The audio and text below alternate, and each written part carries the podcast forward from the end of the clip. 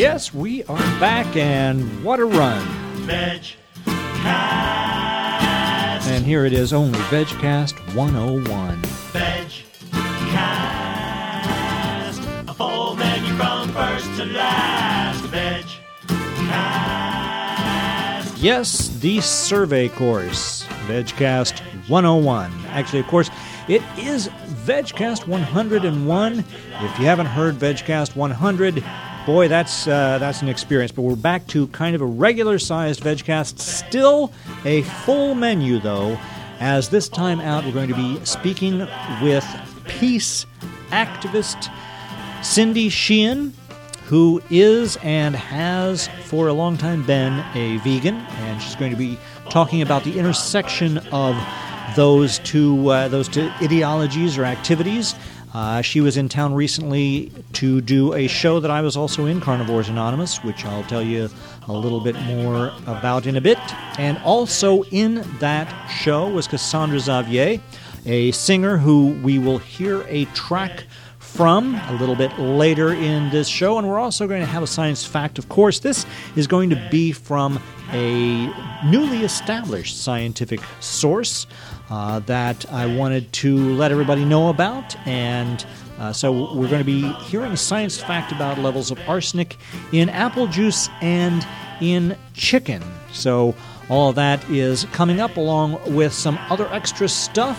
And so, as always, I invite you to sit back and relax and crank up your MP3 player as we deliver the 101st Veg Cast. Okay, so Public Eye, Artists for Animals, is a group here in Philadelphia that uh, has staged various shows, including uh, Veggie Cabaret 1 and Veggie Cabaret 2, both of which uh, I was in and Dan Piraro was in. Uh, you may remember uh, some of the veg casts that arose out of those. Uh, we just did a show earlier this month called Carnivores Anonymous that I was invited to MC, and uh, we had various vegan uh, celebrities in there doing different things, uh, such as singing, cooking, comedy. And Cindy Sheehan uh, was also one of these people. Uh, of course, she's known as a peace activist. She lectures uh, around the world, and uh, she gave a little talk there. I talked to her on stage, interviewed her on stage a little bit there, uh, but uh, that wasn't enough for me. So I made an appointment to uh, grab a quick VegCast interview with her before she got out of town, and we are going to listen to that right now.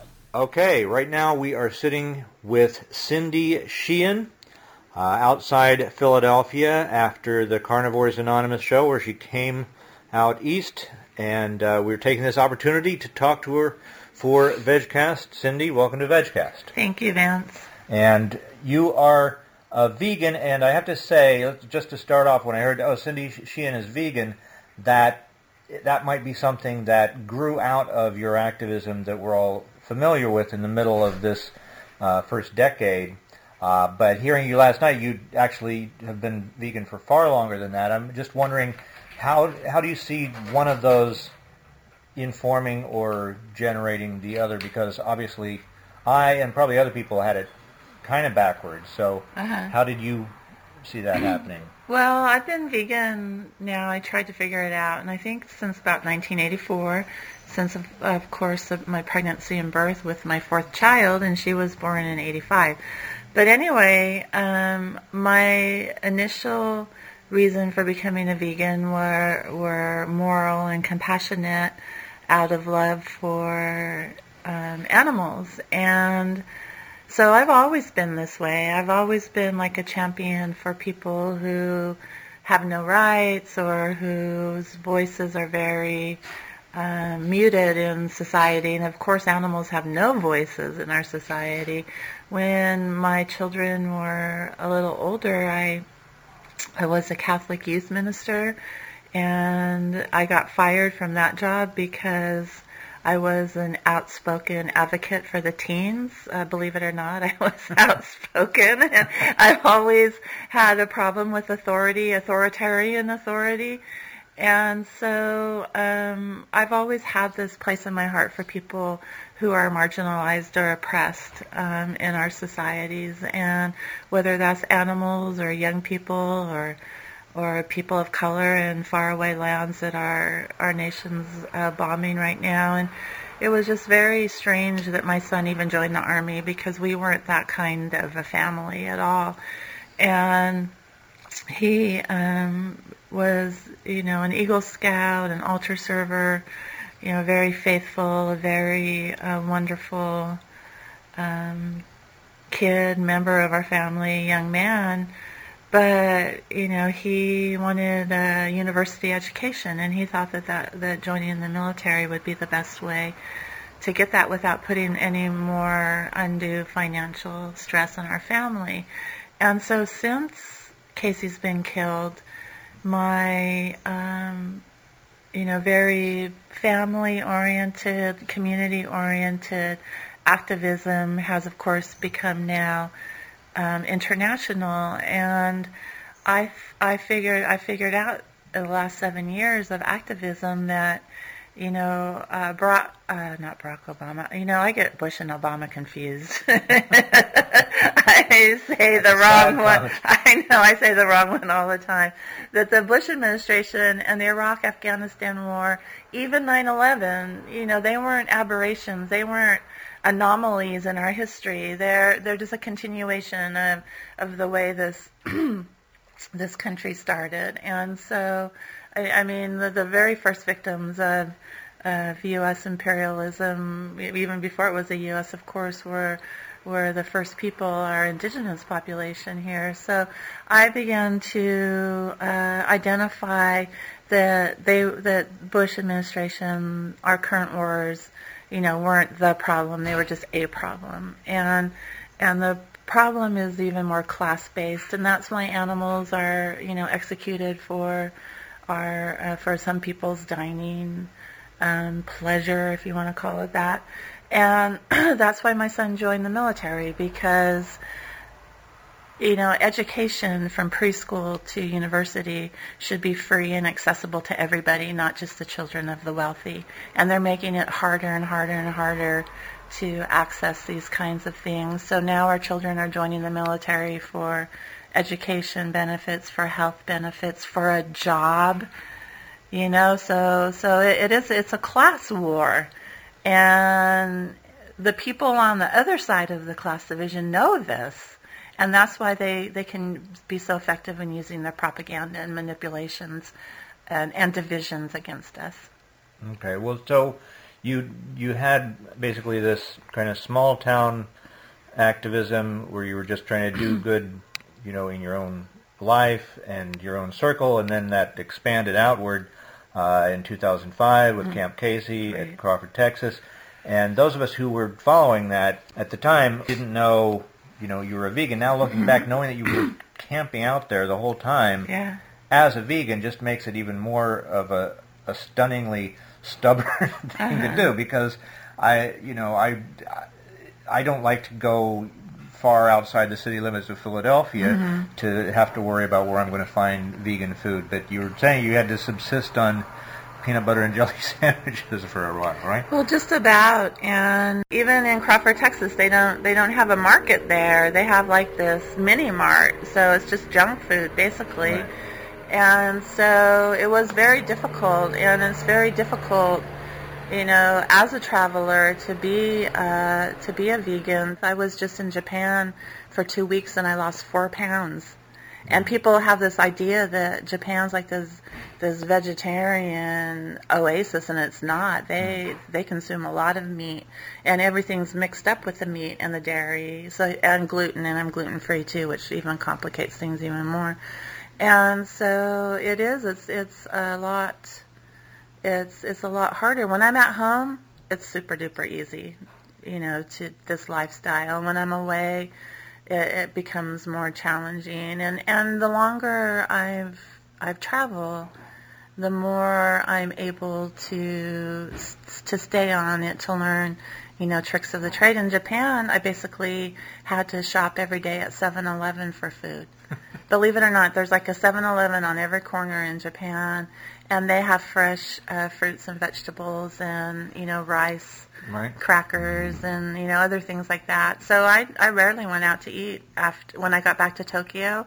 It was all the 7-Eleven. Well- oh, as a matter of fact, I think I might write uh, an expanded article called "Eating Vegan in Gas Stations" or something like that. Because I just good. went, I just went on a tour down the coast of California, and, and many times that's what I had to do too, is the mini mart Right. in the gas station and and make a healthy vegan meal out of it.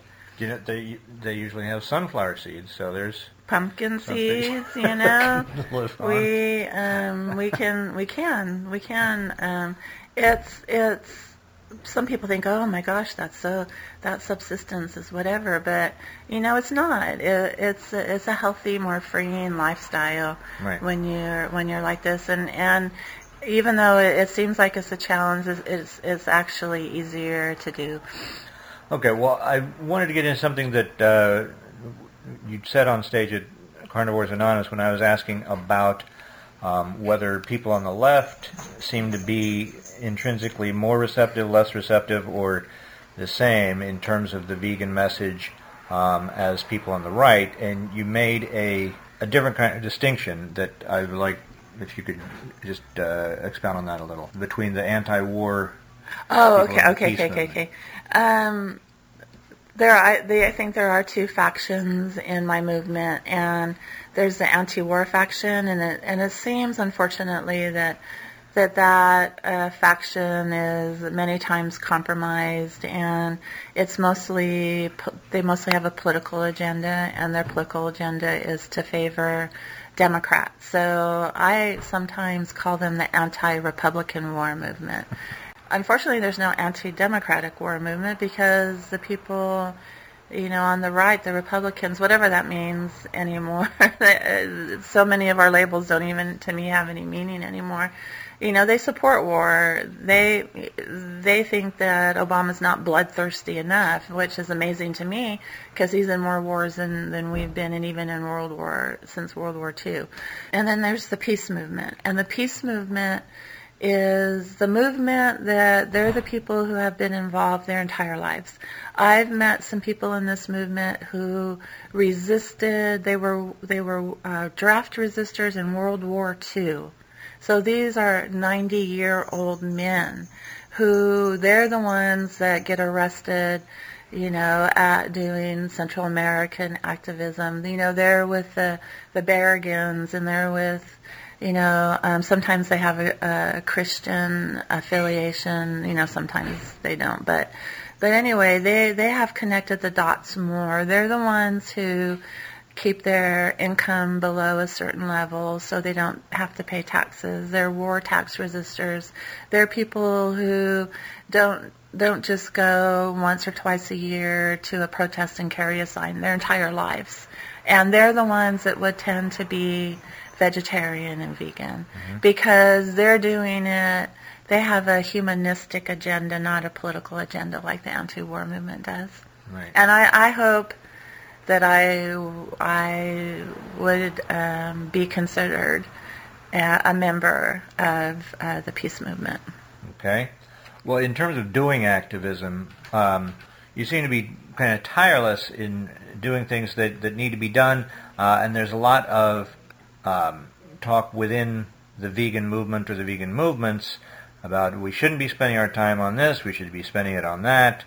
You guys are wasting your time. You're detracting from. Come and do what we're doing. No, this is more important. right, right. And meanwhile, in the in the larger picture, there are uh, people involved in rights struggles who will say, "Why are you, you know, active uh, protesting and demonstrating for the animals when there are humans who need this?"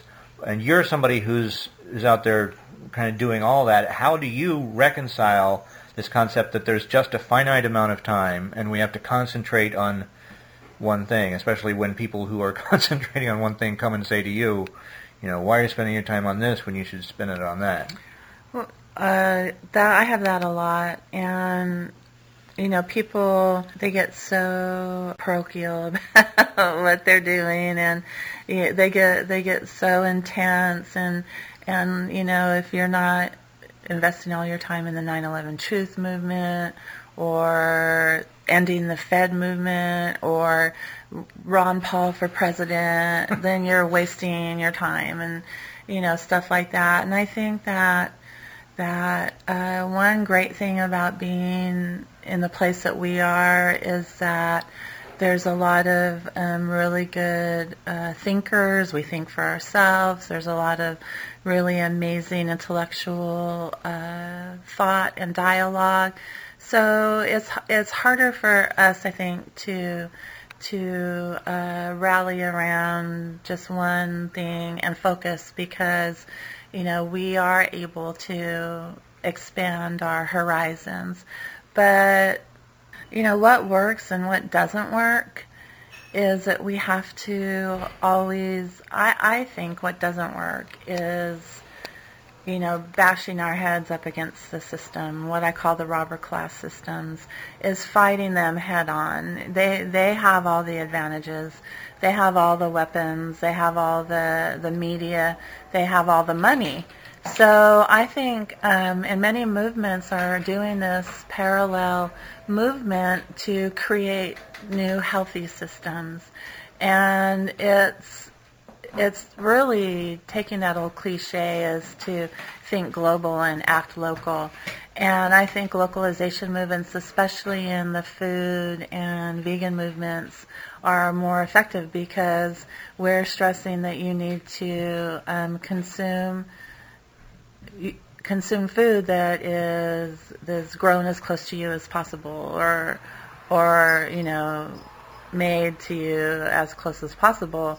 And so that's you know healthy for the environment, healthy for our diets, healthy for our communities. And so I think that we need to put our efforts in, into more um, creating new and healthy systems for ourselves and, and just let those systems die because they're dying. You know, this empire, we are observers of the end of the United States empire. And when it falls, it, that one of two things can happen. It can crush us or we can survive. And if we're busy creating our healthy systems, our, our own food production, our own energy production as much as we can, you know, our own uh, forms of trade and um, using our resources, then we have not only uh, a chance of survival but thriving mm-hmm. through the end of the. It's going to be rough, like it's been rough. We you can like parallel it to the end of the Soviet Union, except I think that went a lot faster than than ours is going to go. So it's very it's a very exciting um, time uh, to live in. I don't ever get discouraged or depressed because you know the sun comes up every day and gives us an opportunity to make things better. Okay. Well, uh, we're about out of time, but if, if people want to follow up on this, you have a uh, you have a blog that has you do your own podcast mm-hmm. or radio or mm-hmm. whatever it is, and uh, can you give that address? now? Yes, my um, everything can be found at cindysheehanssoapbox.com. My once a week uh, radio show I have, I still call it a radio show. It's it's on many stations around the country, but mm-hmm. it, it, you can download it or listen to it on the on the um, computer from my website, Cindy Sheehan Soapbox. My blog, Cindy Sheehan Soapbox, is there. Um, I have five books. I'm in the process of finishing my sixth one called Revolution, a Love Story. So those can be ordered. My my fifth book, Myth America, 20 Greatest Myths of the Robber Class and the Case for Revolution. It's my class analysis and strategies for creating healthy systems. It's kind of like I like to call it my woman manifesto. Not a manifesto, but a woman manifesto. Okay. And that is free if people want to send me an email at cindy at cindysheehansoapbox.com. I'd be happy to um, give them a, a free copy of that PDF. Okay, and we'll be sure to have those links in our show notes so people can click and follow up, uh, find out more, and hopefully do something uh, about helping to create these healthy systems that we're going to need. Right? Uh, I mean, and and it's better to do it now and and you know have them already in place and to you know in our in our concrete jungles you know getting a jackhammer and digging up your driveway so you can you can Right. grow crops. Right. and you know uh, three or four months later you might have a zucchini. So it's better to start right now that's for sure. And um, I and and it's very encouraging, and I want to encourage your listeners because I I've traveled now in probably 70 cities with this message, and there are people, you know, working at it right now. And the important thing I think thing to do is to link all of the movements together that are happening in um, communities to to create community to to get away from the stratification that the robber class wants us to be in. They want us to be in our own little pods, not not creating community, not building community, not realizing that we have more in common with each other than we do with who's sitting in the White House, no matter what Right. you know party affiliation they have. Right. Okay. Well, Cindy Sheehan, uh, I appreciate you're about to leave town. You made time for this. I have to say I really appreciate your taking the time to talk with us on VegCast. Well, thank you. It was it was great to be here, and it was great to be at the Carnivores Anonymous last night. And I think we might have a convert. I think my friend John Gold might Yeah? might be All right. Well, every time it was all he takes worthwhile. a takes a bite of meat. I think he's going to choke on it. now, That's and, progress. and so you know, one person at a time. Right. Okay. Thanks. Thank you.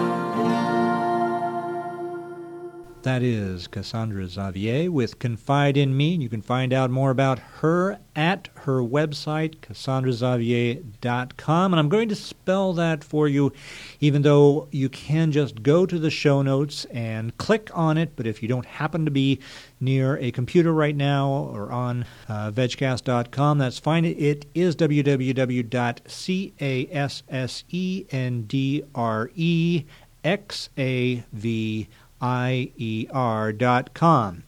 And uh, you can find out more about Cassandra there, hear more tunes. And again, she was uh, one of our featured guests in Carnivores Anonymous. And now we're going to turn our attention, as we always do, to the Science.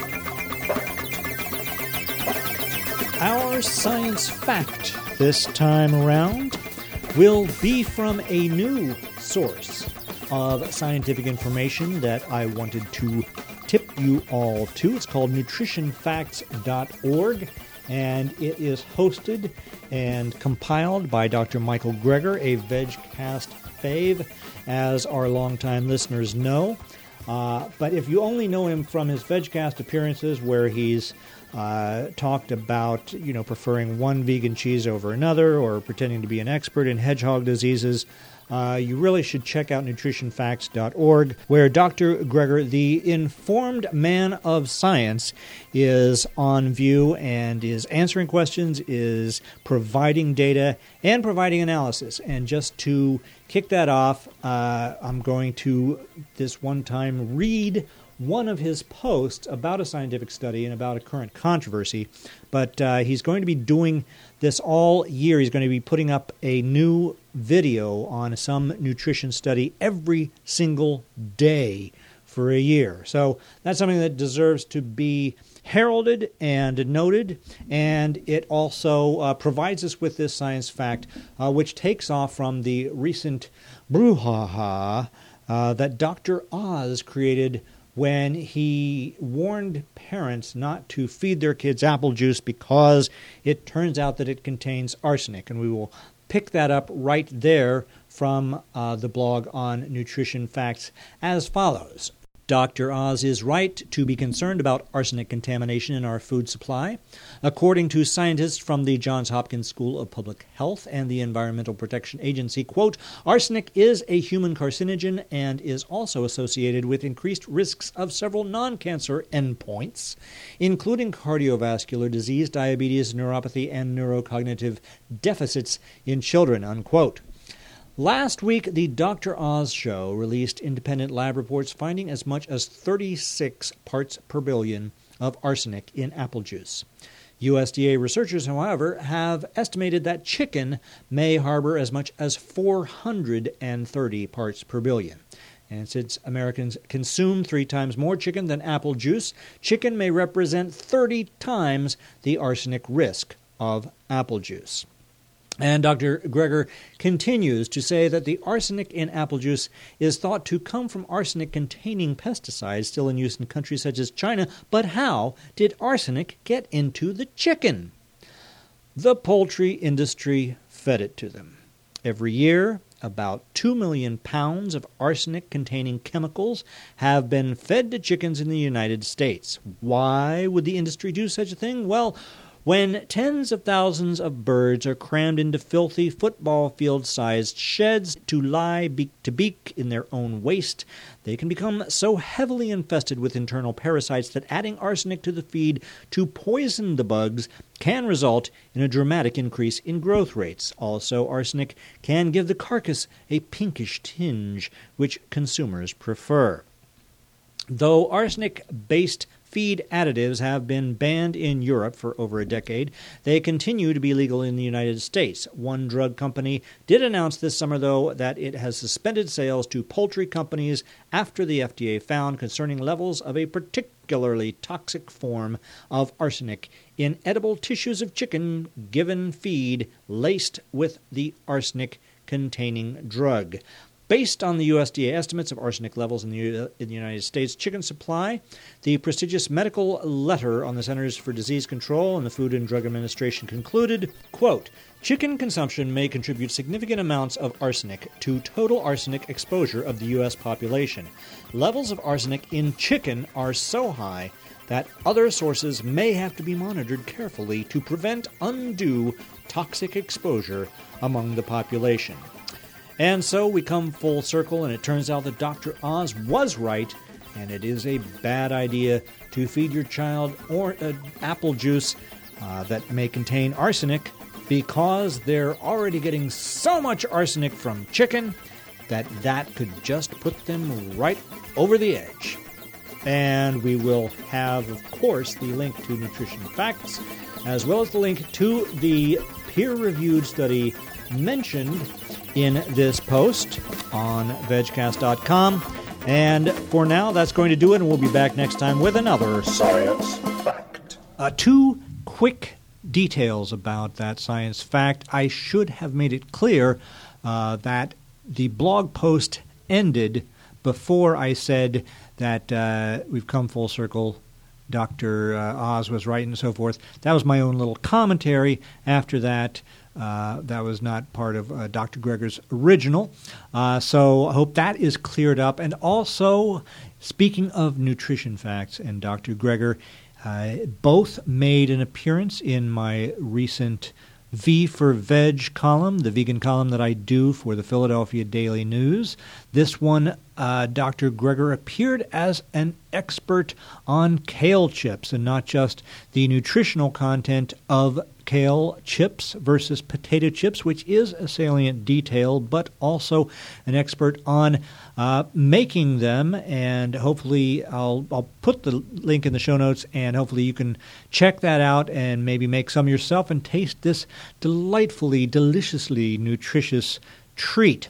The other thing uh, that I want to mention before we go is uh, back in VegCast 93, you heard Laura Theodore, the jazzy vegetarian, singing You Got the Love. And I want to let everybody know that Laura Theodore is now going to be appearing in her own TV show on public television uh, entitled The Jazzy Vegetarian. It's a cooking show. Hopefully, she'll get some of her music in there as well. But either way, we'll have a link in the show notes where you can go and uh, look that up and uh, find your local affiliate and find where you can see The Jazzy Vegetarian. And now our show notes are just going to be so overloaded, so maxed out that we have no choice but to get out of here.